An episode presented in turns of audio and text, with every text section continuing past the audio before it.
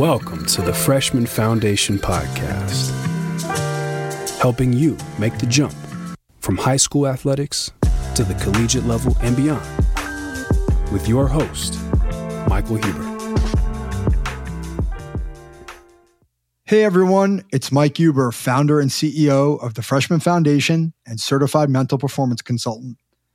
If you're listening to this episode, then you're likely a student athlete or family member of one. Thank you for taking the time to listen. Hopefully, you find our podcast valuable.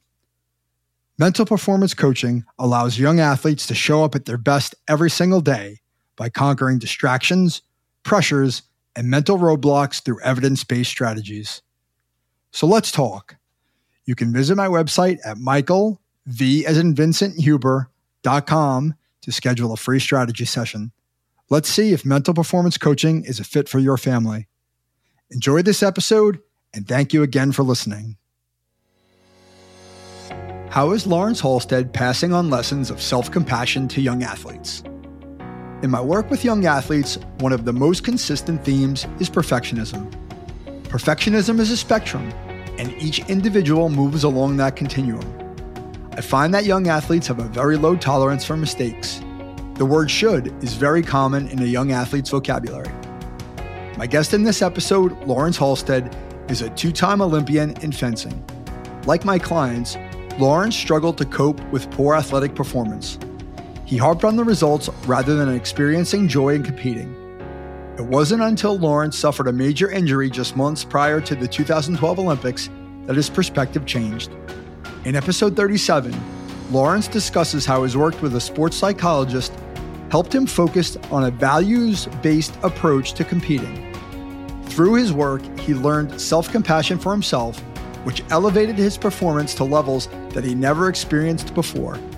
Now, through his work with the True Athlete Project, Laurence is using his experiences to help develop young athletes in a more adaptive manner.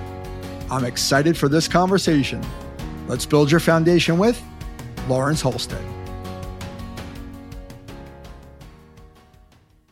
Hi, Laurence. How are you? I'm doing great. Thanks, Mike. Good to be here.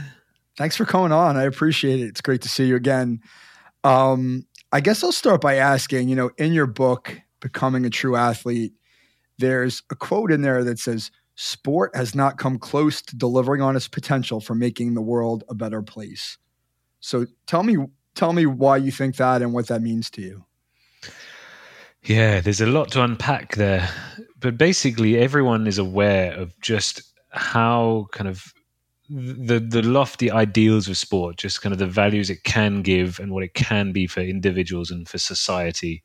But really, what we're seeing at all levels of sport, from grassroots youth sport all the way up to the Olympic elite professional level, is just ways in which it's not living up to those ideals, those values. So the kind of experience of kids doing sport at school where they're kind of ostracized or like kept out or feeling less than uh, the, the kind of especially in the states the, this professionalism like elite version of youth sports like under nine travel teams um, kind of making them into mini mini adults when they should just be having fun.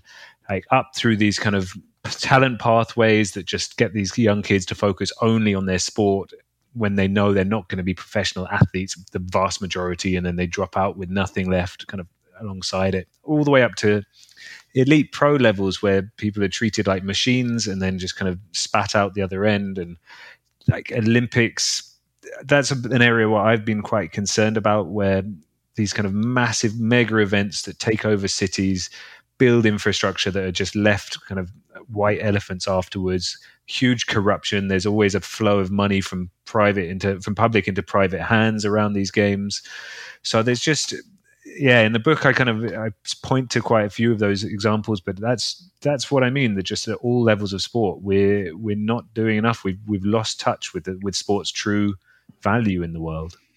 Yeah, and, and I, I think the word the word, if I had to pick one word out of that response, is money, right? But I, I don't necessarily want to go down that road here um, because it's a, a much, much more involved conversation that maybe is a little bit off topic. But I think money is the reason why youth sport around the world, particularly in America here, at least I'll say in America because I'm here uh, and you're not, um, is just a huge business. And, you know, there's a lot of good people doing good work like myself. Like my business is a business. And, but I think a lot of it is intention. And there are a lot of people who are just trying to make money without the best interests of young people at heart. And I think that that's, that's the challenge. And so that leads me to my next question, which is to say, in your own athletic experience as a fencer, can you talk about the role of coaching, the impact of coaching? Because I think that that's also a tremendous piece of that puzzle. That the quality of coaching is substandard, at least here in America, because of the system we have. But like, what was the role of coaching in your own development? Well, I was incredibly lucky I started at the age of seven in a Saturday afternoon kids class with a coach there who just happened to be the best coach in the country, and he was a, a, a Polish guy who'd been in the in the UK for quite some time.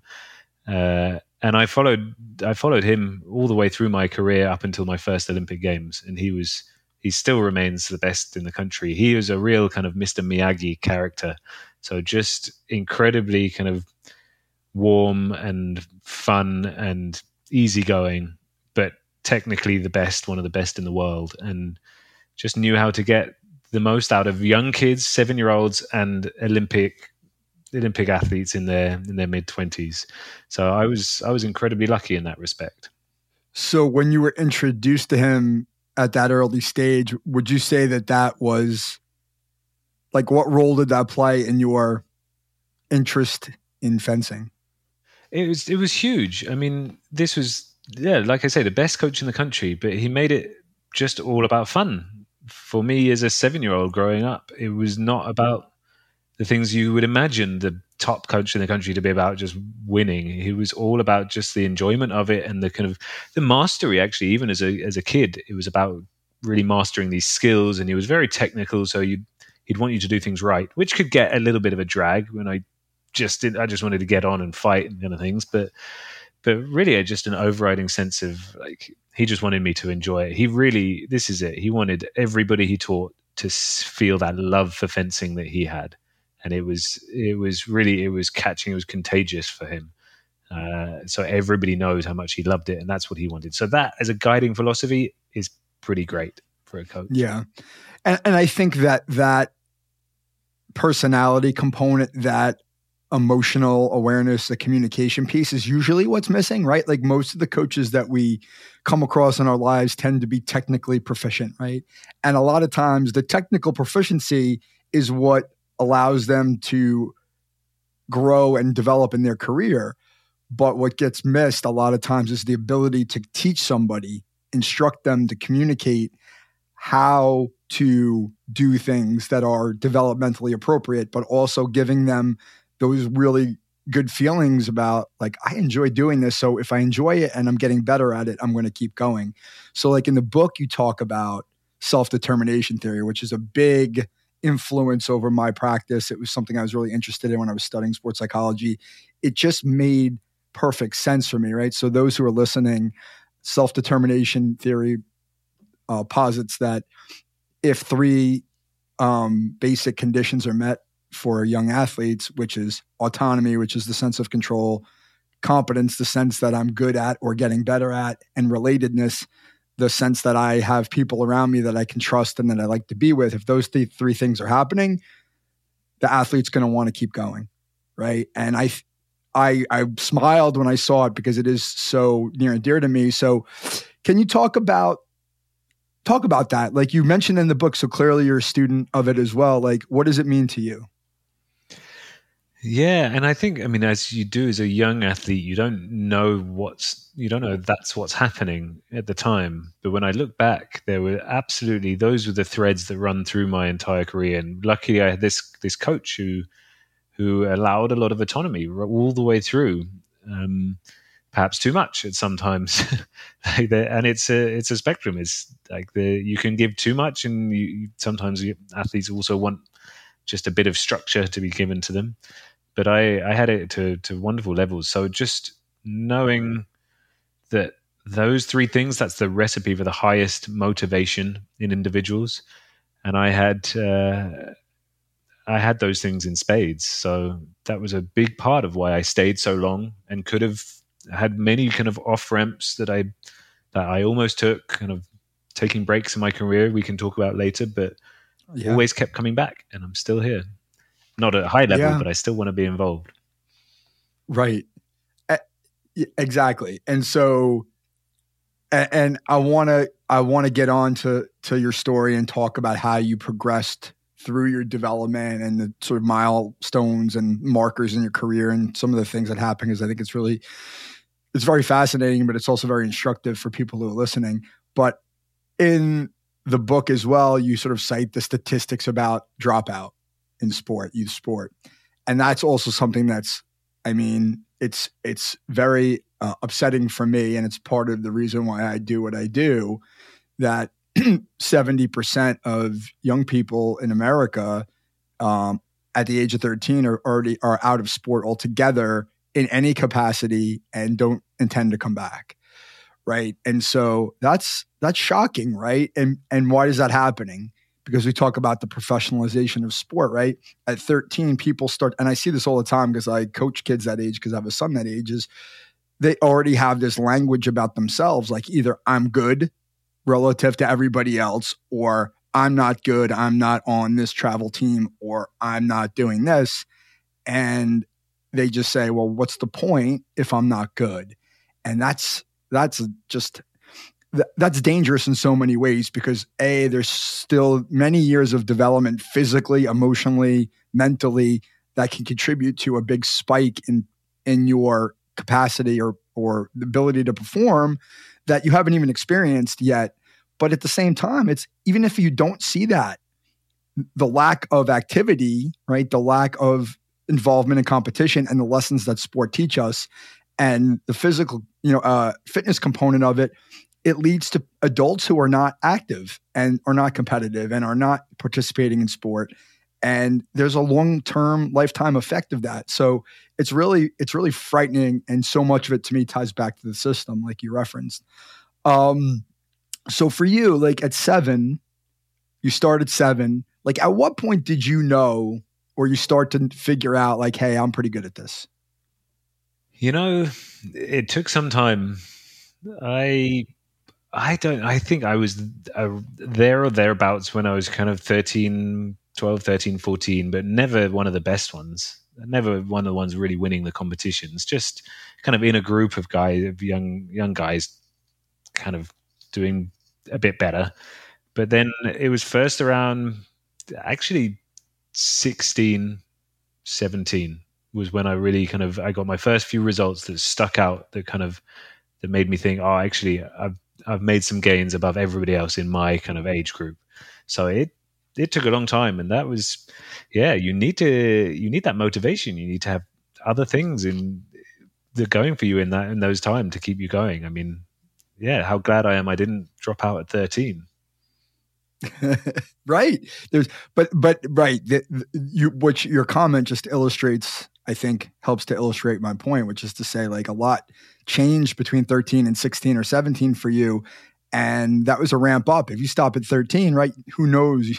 and you stop. I mean, clearly you don't get to where you went, which is two Olympics, right? So there's a lot that can happen. And I think a lot of people just get discouraged when they're not seeing that result or they feel like maybe they don't belong and that's i think a lot of times we're we're we're led to believe that by other people and they tell us we're not good enough and we take it to heart and we and we just sort of fold up the tent and go home and how about how crazy is this system even if we accept that it just focuses on the results and on the performance of these kids that it's creating an environment where so many of them leave before they even know which they're going to be the best or not like we're missing out on all those Olympians and professional athletes who just didn't think it was for them at 13 because they weren't on the, the travel team by then. Like how crazy is that?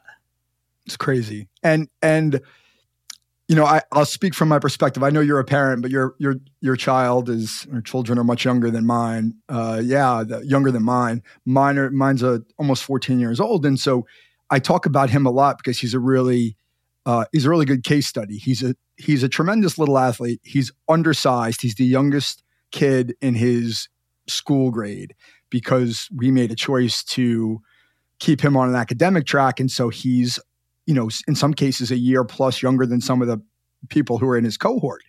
And so he hasn't grown yet, but he's extremely knowledgeable. He's smart. He understands how to do things well. He just physically is behind. And so in that age group, when you're physically just smaller in stature and aren't as strong and aren't as fast, like there's a huge gap because some of the young, some of the people that he competes against are have gone through puberty and he hasn't.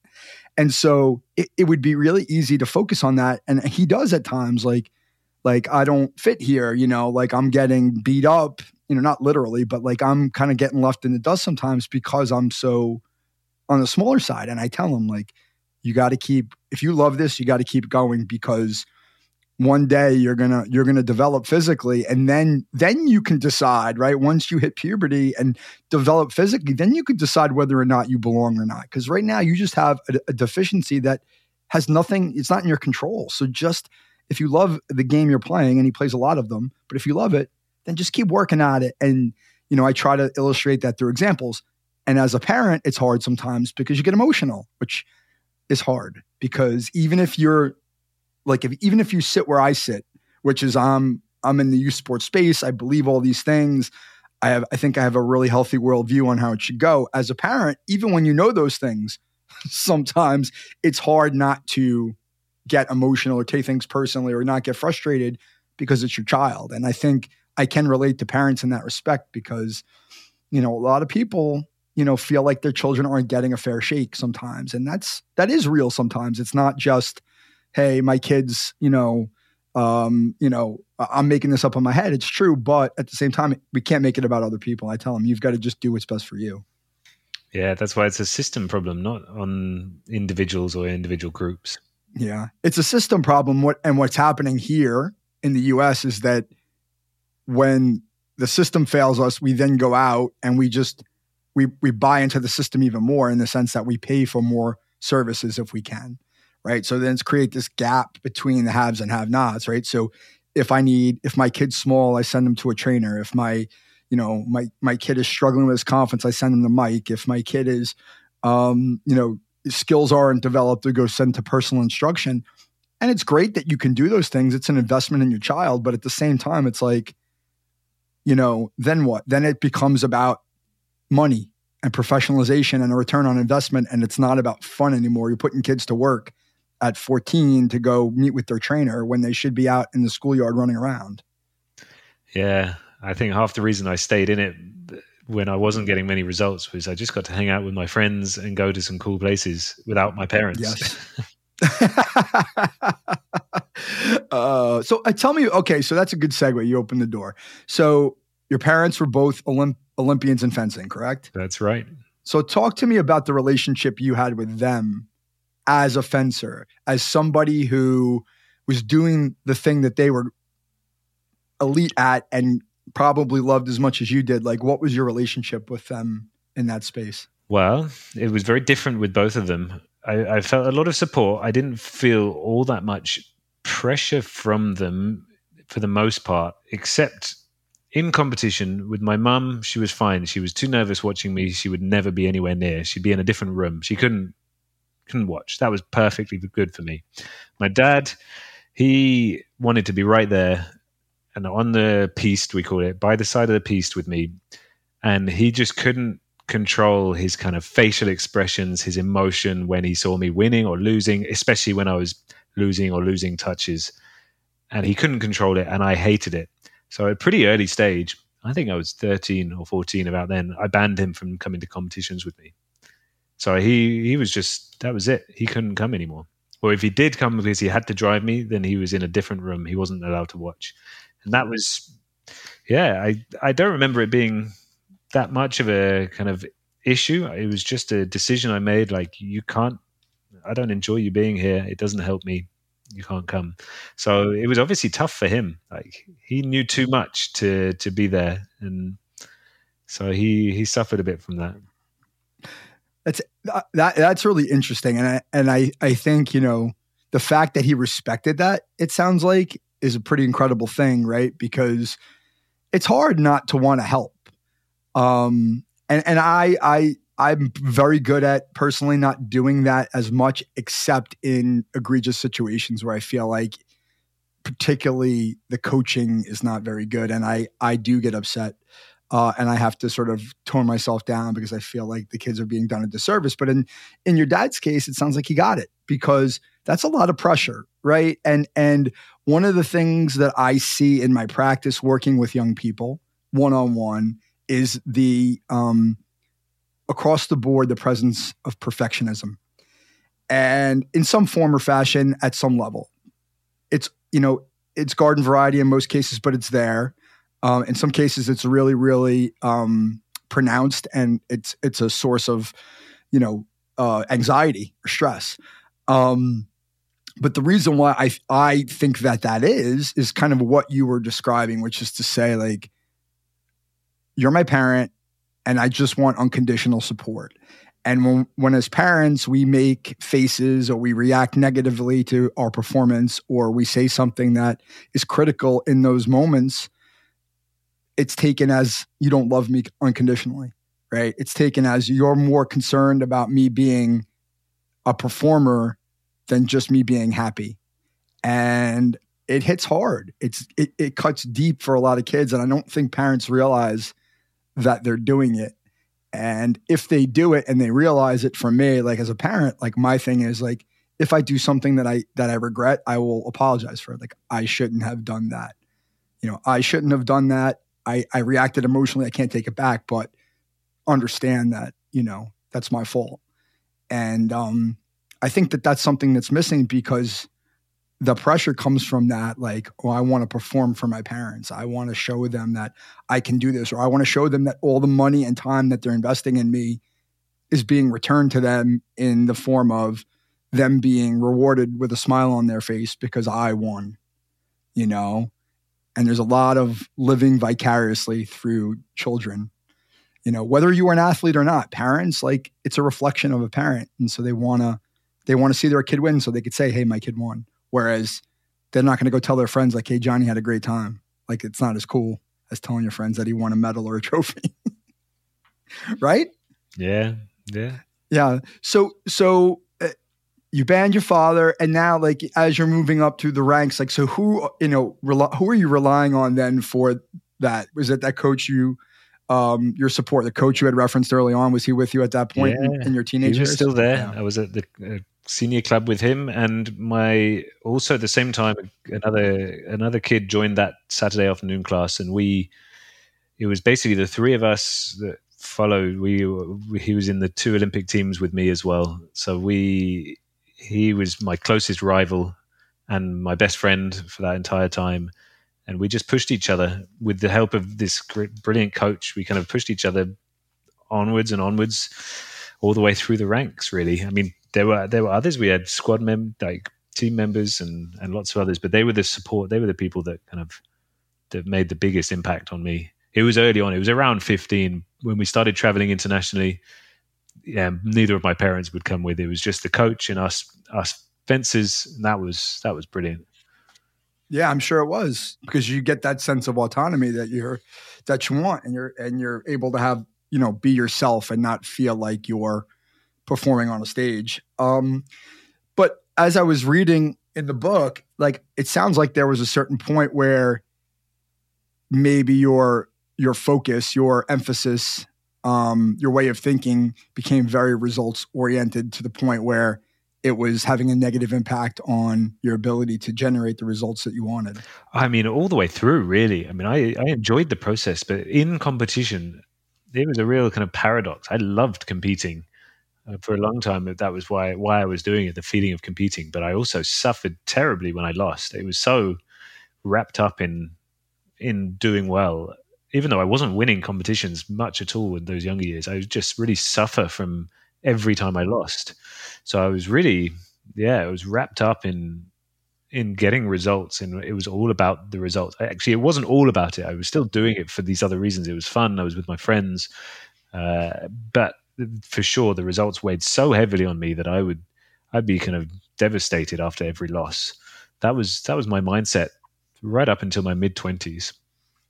So what what caused a, a shift in your perspective? That's a that's a longer story, really. It it uh, it started in in 2012 with with an injury.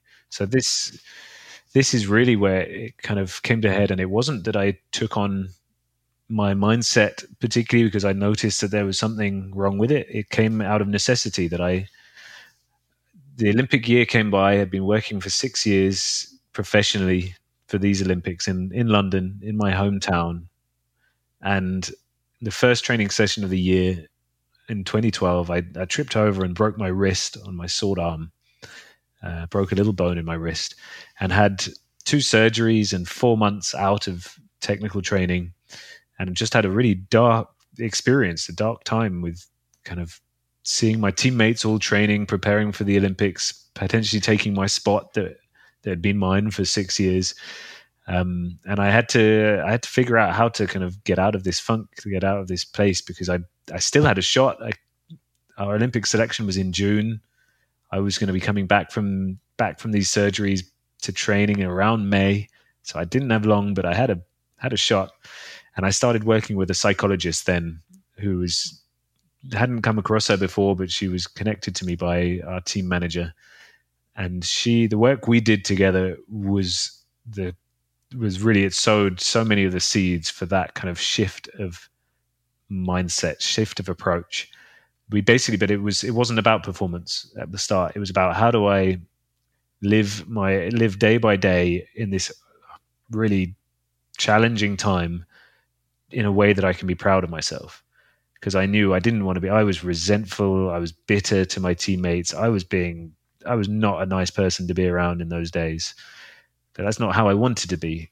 So she helped me. Kind of, we worked on my values and what I value about being in this kind of world as an athlete, and then helped me kind of just yeah live a bit closer to those values day by day.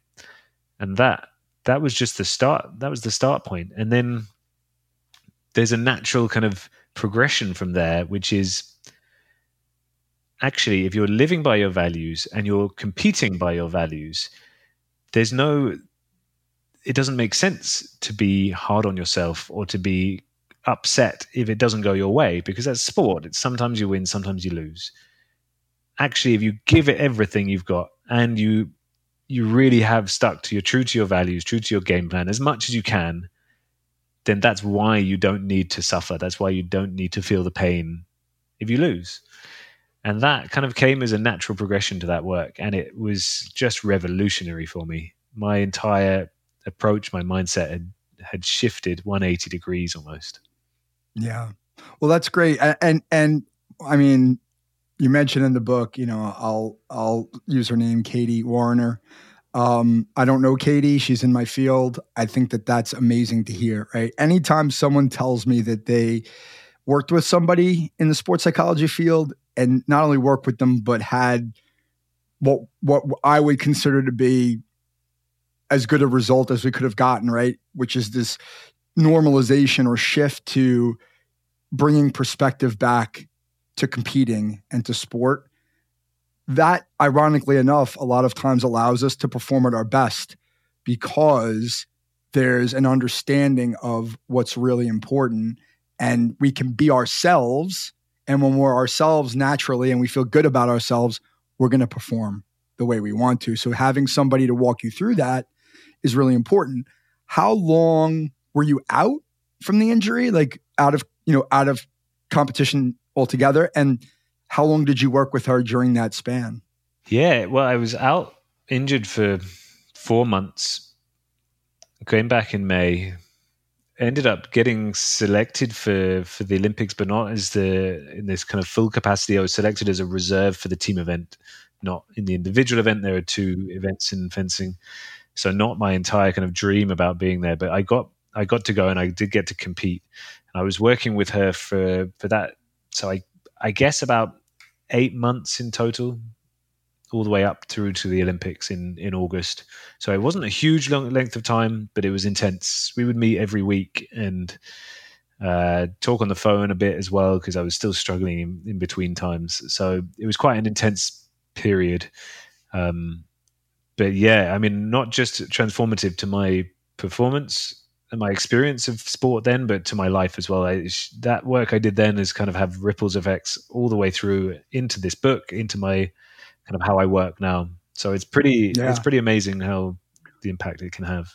Yeah, and, and that was ten years ago now, and you still are very clear on the value that she provided to you in that process, but also as part of your life.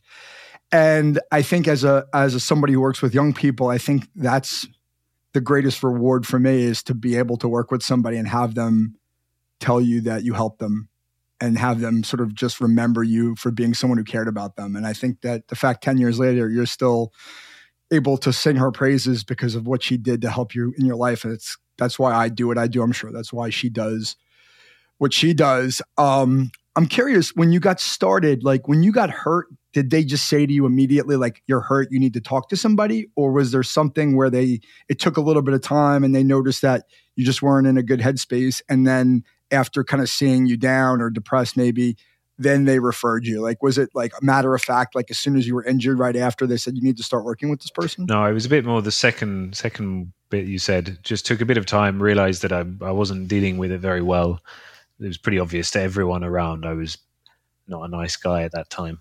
So, and I'm very grateful to to our manager for for making that link because she, I've spoken, I've since spoken in this in between time to a to a whole bunch of other athletes in different sports who have had very similar experiences with Katie, and she's a special person for for how she works. Um, and really, what she did for me is just inspire me with what is possible through working with your mind, which was kind of amazing to say. I was in my mid 20s, already kind of verging on the Olympics before I even realized just how much power there is in working with your kind of mentality and, and with your, your psychology.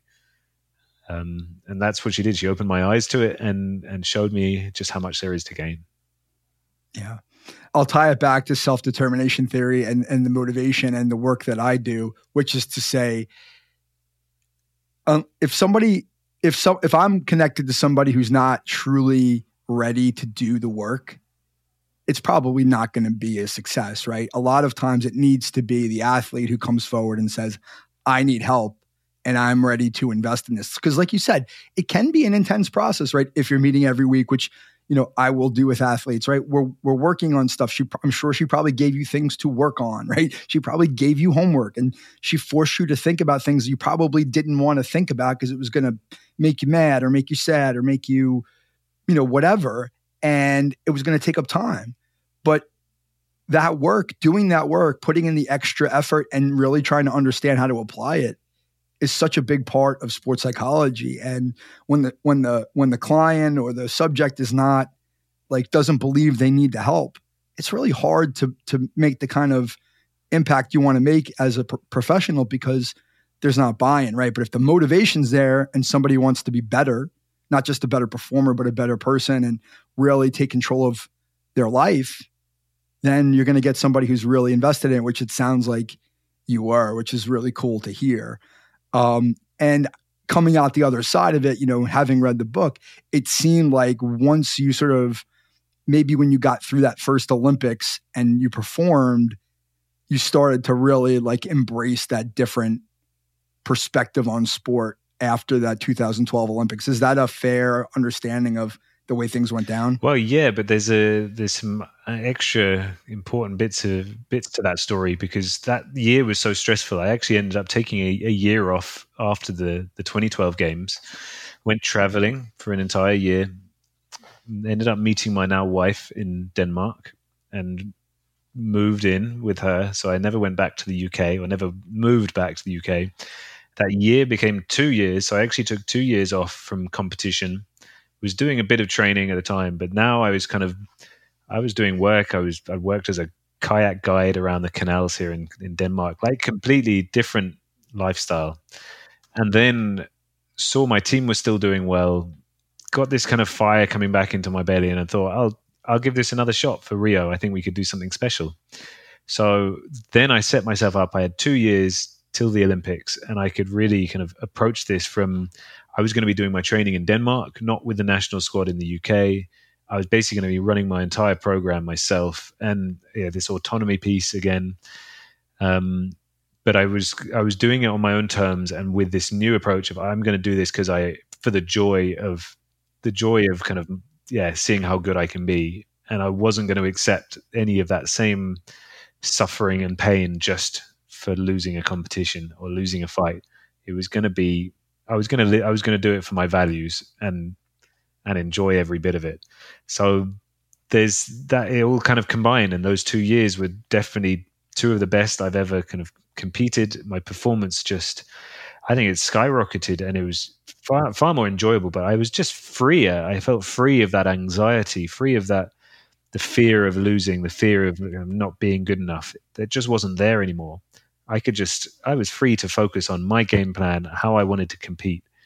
And it, yeah, it just, it, it made all the difference.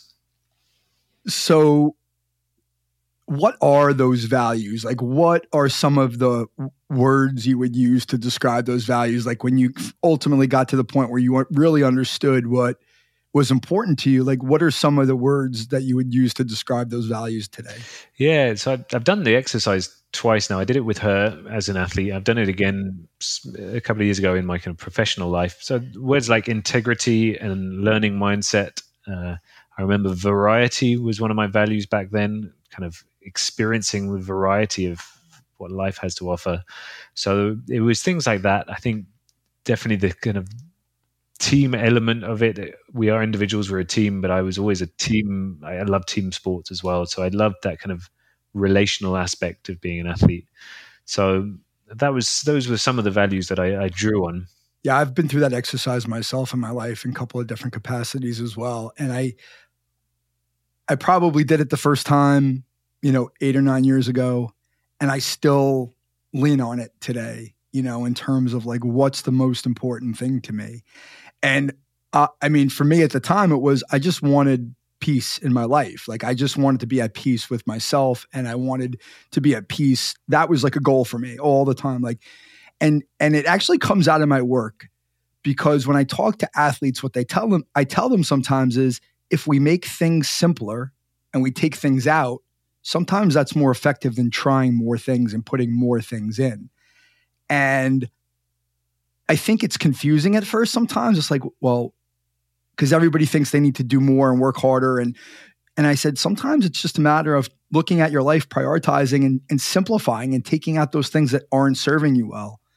And that's because we get so caught up. There's so much to get caught up caught up in. And I do that now. Like when things aren't going well for me and I don't feel good about myself, I'm like, what can I subtract from the equation? Because it's just causing me stress that I don't need. And it's not aligned with what I want to accomplish. So just take it out. And I think that that simplicity is really important. And I think it's important for anybody to know what their values are because, like you said, the behaviors are going to be consistent. They're going to be principled, right? You talk about stoicism in the book, and I am I am a, a devout stoic. You know, I'm, I've become very connected to the philosophy of, hey, this is what we're dealt in life, and we've got two choices. We could let that dictate how we're going to behave, or we could just look at it for what it is and move forward based upon what we value. And I think it's a really important thing for people to to understand what it is. Not that everybody has to be a practicing stoic, but it's it's such a strong philosophy for athletics because there is 90% of what, what's out there we can't control. We only control certain things like our attitude or effort, our behavior, preparation all the other stuff is outside of us. And so if you're going to react every time a referee makes a bad call or your coach does something you don't like or it starts raining outside, like you're going to be in a whole hell of a lot of trouble. Yeah. I, I, you're quite right. The Stoicism is the closest thing of, to a philosophy that, that athletes could benefit by, and and I think, as I say in the book, combining it with some aspects of Buddhism and meditation and compassion, then we really we're really something somewhere quite special. Yeah, and and that resonated with me because I'm also a fan of the Buddha and I'm a fan of Buddhism and uh, I'm a fan of having all of my athletes try mindfulness meditation.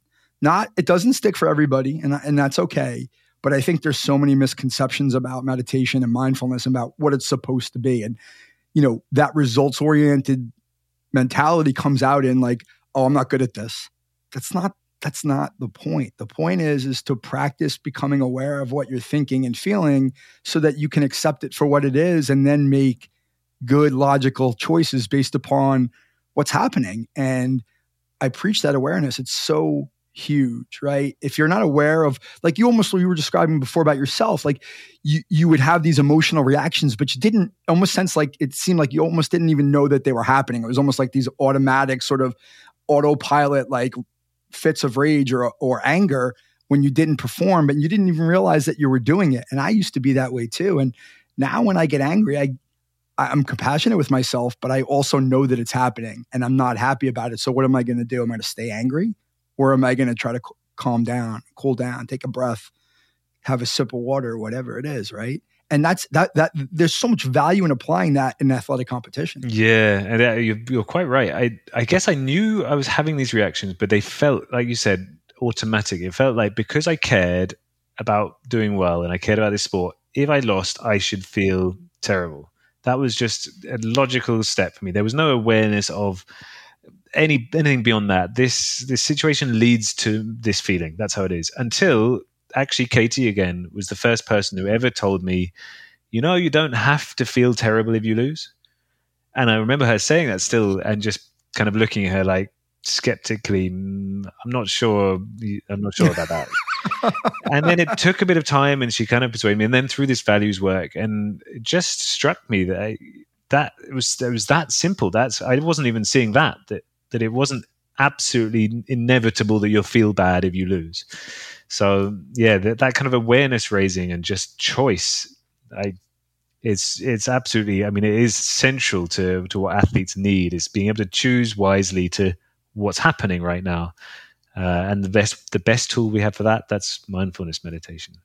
Absolutely, the number one the number one tool, and then you start to couple it with other strategies and then you've really got something and it's that's probably what the most fulfilling part of my work is when i start to see athletes be able to like integrate strategies and do them in real time. And when I start to hear from them or I see them do it, where they tell me like, "Oh, I did these things and it worked for me and I knew when to use it and it's helping me." It's like like you said like your game, your your your fencing like ability went through the roof when you started to apply those strategies. So, as a segue, tell me about the 2016 Olympics and how it went for you, how you performed, like just like what was the what was the outcome for you? Like how Yeah. So I mean this is where I didn't win a medal or anything. I I I competed in a way, I performed in a way I was proud of, but this was just such a stark difference for me. It just sums up the, that change in mindset. So I was in my first match in the round of 32 against a Chinese guy and I went eight or nine nil down right from the start. He was super aggressive and like that's his style, but he just started pummeling me. And I I just distinctly remember there was not an an ounce of there was not just not a gram of anxiety or fear in that situation, which is kind of crazy. You're in the Olympics. It was, my, it was my debut in an individual, biggest stage in the world. TVs are on you. All my friends and family are watching and I'm about to get whitewashed, right? There should be your, your threat right? senses should be going wild. And it was just none of that. It was all just channeled into, okay, how do I figure this one out? Like super, like all on the challenge. Like I need to sort this out. What am I going to do? What am I going to do in every moment? I need to do this. I need to try this. I need to try this. And none of that fear that kind of clouds and and like burns you up. And so, I mean, and, and just a few years earlier, I would have been a complete mess. I would have been a nervous wreck at that point and would have bailed out. I mean, I, I, I, I came right back into the match and I, I got pretty close to him. He ended up beating me anyway. That was too big, but it was just, it was just like night and day that experience of competing there. Yeah, and and that that example, that illustration, like it just it highlights for me how important it is to have those values because in that moment you are valuing like my ability to take on this challenge and cope with adversity. That was what was important to you. How do I how do I handle myself with dignity and and continue to stay level headed and take it one point at a time versus thinking like, oh, I'm a failure, like I'm getting embarrassed and what's everybody going to think? For you it was about, hey, how how do I as a person live my values in this moment? And that's really cool. It's really cool because if you look on it, you know, listen, I was never an athlete at your level and I think sometimes when, you know, you're in it, you expect the most out of yourself. You want to win, obviously. We all want to win when we compete. But as an outsider looking in, I go, you made it to the Olympics? Who the hell goes to the Olympics? You know, the smallest percentage of the athletic population in the world go to the Olympics. And you got the chance to compete, right? And I would imagine it's hard to keep that perspective when you're getting beat 9 0 in, in your first match, individual match ever. But if you can remind yourself of that, right, it could actually be a benefit, right? Like, hey, I'm here. I got here for a reason. Like, it's going to be okay no matter what happens. Like, let me just go compete and have some fun doing it. And that's, that's a hard thing to teach anybody because whether you're in the Olympics or you're playing high school sports, it still feels like the most important thing in the world. And when you don't account for yourself the way you want to, you feel some embarrassment. And so, you know, it's that's what I'm teaching as well. Is like you can't control that there are cameras around you. You can't control that it's the Olympics. You can't control that everybody thinks this is like the most important thing in the world. All you can control is how do I go about and attack the next point. But that takes practice. That does not happen naturally. Your brain is not wired biologically to do that, first of all. Second of all, even if you understand that to be true intellectually, to do it in a high pressure situation is not uh, something you can do unless you practice it. Yeah, that, and you were practicing it. That right? was exactly what I, the point I was going to make. Is that it, it it's not it's not easy to just live by your values in a situation like that and kind of choose. It's not even the case that you're really choosing I want to be like this. This is how I want to be. I mean, this was it was happening in seconds or a minute at max, right? And a lot was going on. So actually, you're basing it on all the training that you've done, the way that you've lived your values for the years before then, or at least a, at least a good chunk of time, months before. So you have to put the work in with like anything with, with sport, you put the training in so that when you get to that situation, your body and your mind, you're just kind of aligned to this is how I do it. And I had some, I had strategies that helped me along the way. I had mantras that I used for every kind of reset. They were all tied to my values, to my kind of, to some mindfulness, like the, my attitude. Um, I had kind of yeah, I had these strategies for focus and and I'd done I'd had a mindfulness practice. So there's all this training that goes into it. But but yeah, I mean, it, it was so much of it was linked to those values of how I wanted to be. And I've done the visualization. I visualize if things are going wrong, how do I deal with it? So there's so much you can do. I try to say the same things to young athletes that if you're not working with your mind, there's just so much that you can do before you even step onto a field of play. It's worth doing it. Yeah. I love that because that's like at the at the essence of what it is that we do in the work, right? Like what you were doing is stuff that I do, right? So you're an Olympian and you do it and it worked for you. Like I'm doing the stuff with with people at a much lower level but if now when they start to see the value of it, and not just in sport, right? In life, when things get stressful with your family, when things get stressful for school, how do I talk to myself? What do I want to happen? How do I reset myself? You know, I'm I'm going off the rails here. How do I get back on track? Those mantras, what am I saying to myself, right? Like you have that and you're able to use it in real time to get back to where you want to go. So like to hear you say that makes me feel good because I think a lot of people don't realize that that's the type of thing that has to go into the practice. Um, so talk to me about now the Olympics are over. You're obviously you were very proud of the way you you know accounted for yourself and how you performed.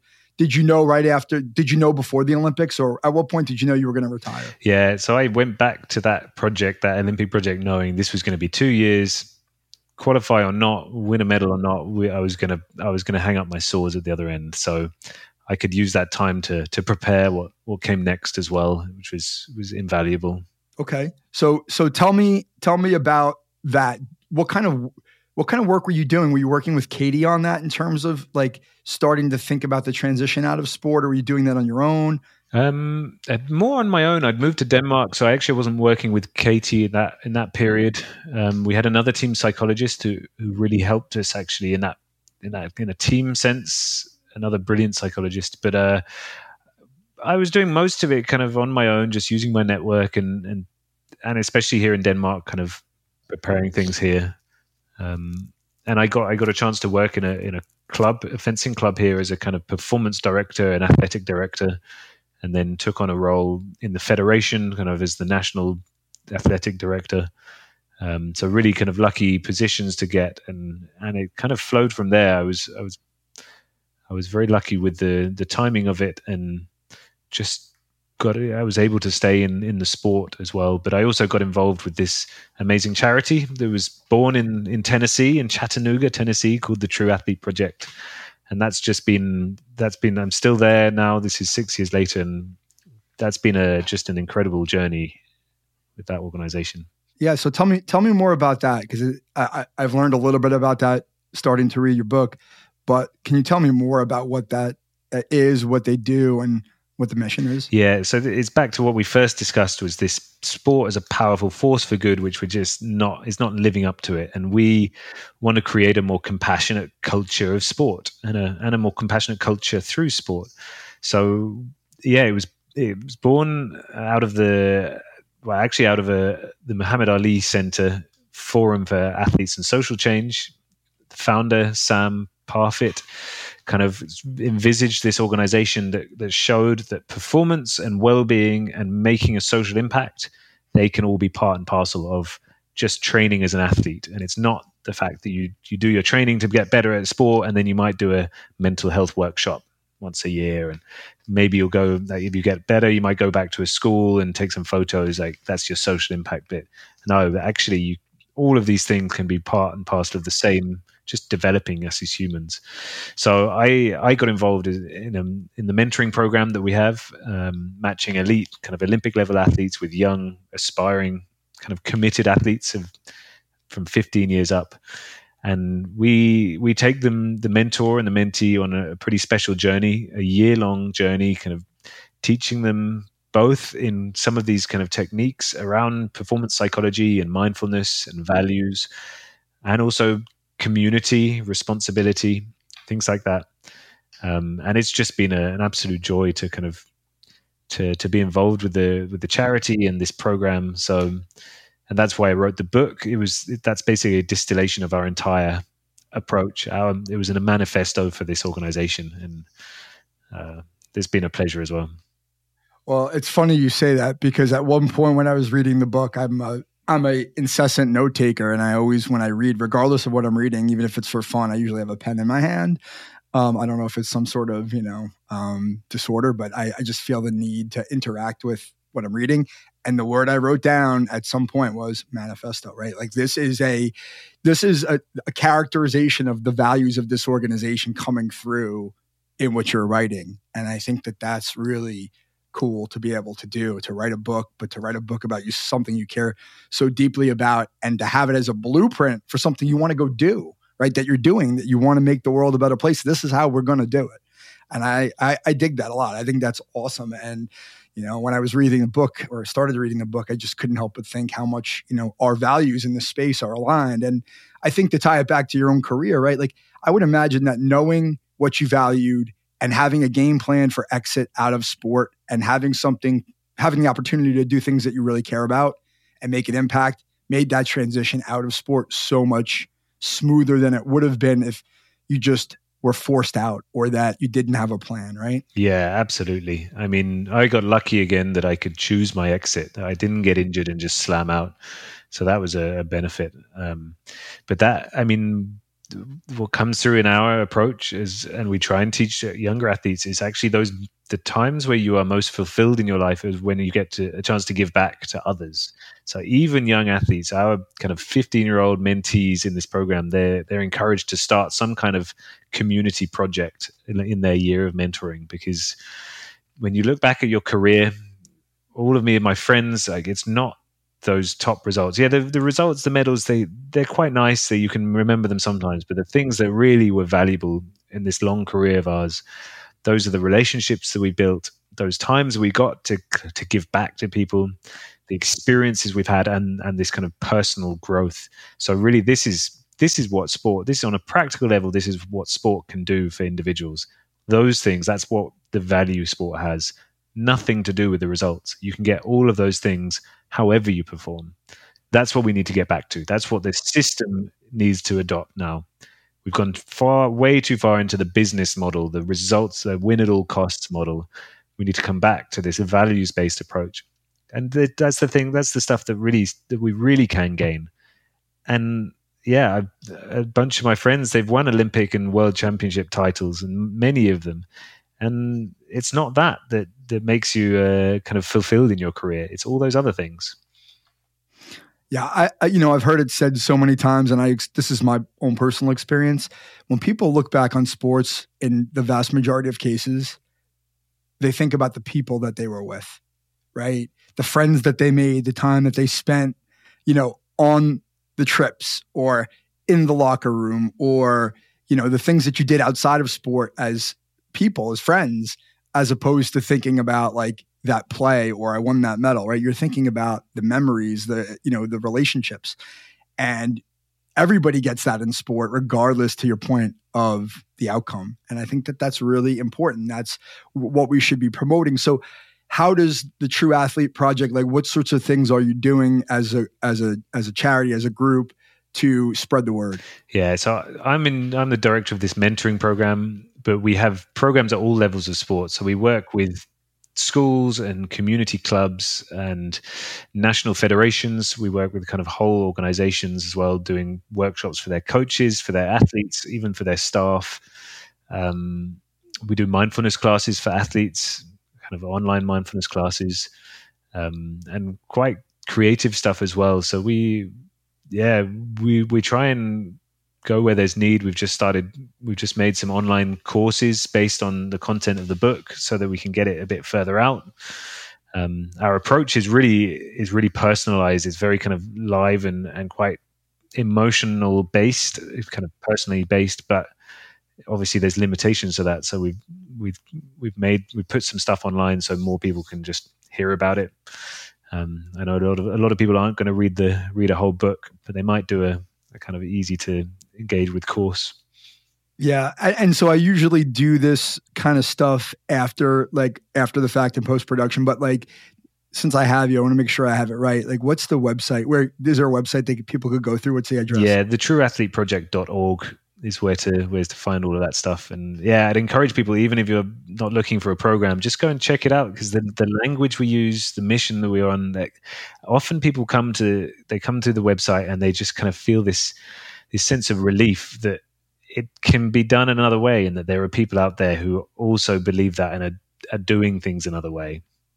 That's really important to me because I do I know some people in my community where I live who we share he this there's one person in particular that I I know in my own town who was a professional coach for many years in the NFL and he and I are very much aligned on philosophical approach to youth sports and what it's there for, just like you you and I are. We're very all similar.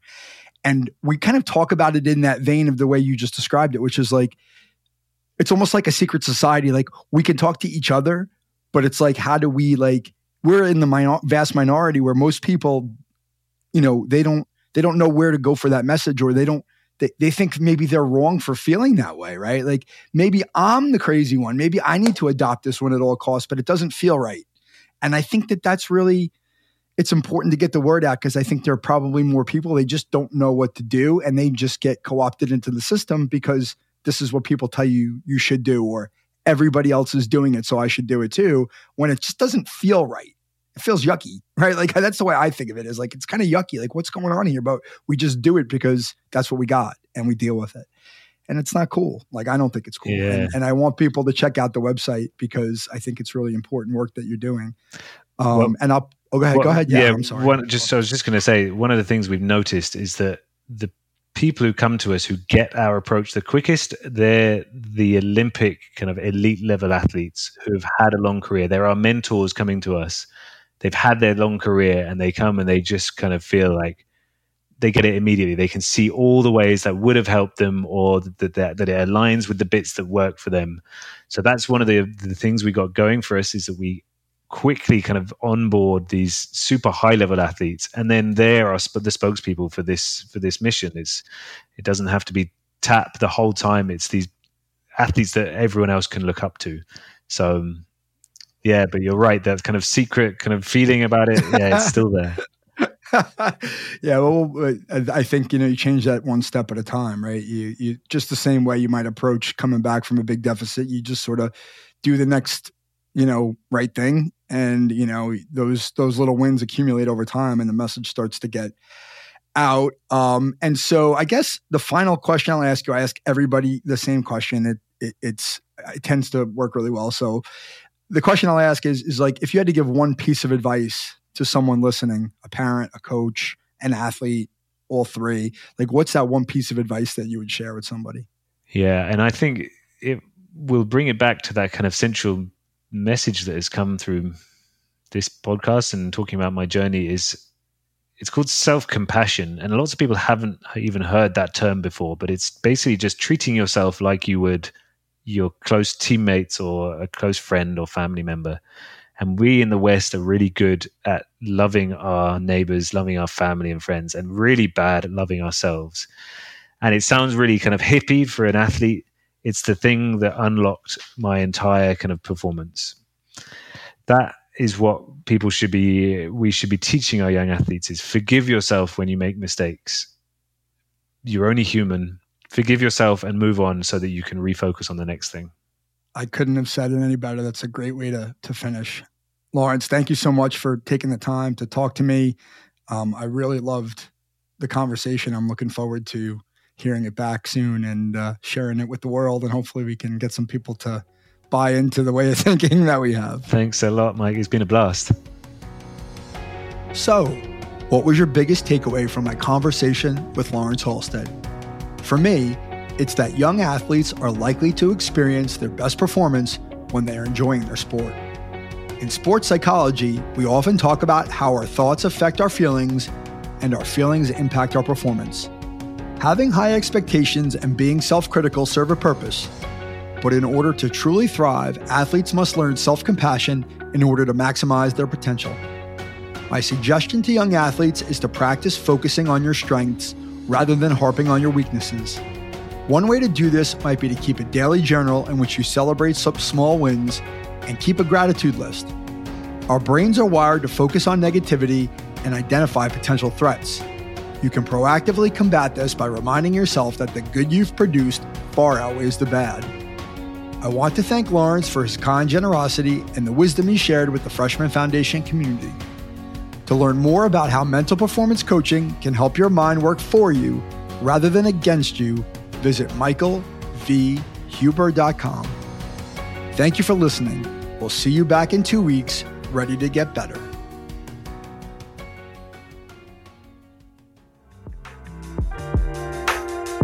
Mike Huber is the founder and owner of Follow the Ball Coaching, located in Fairhaven, New Jersey.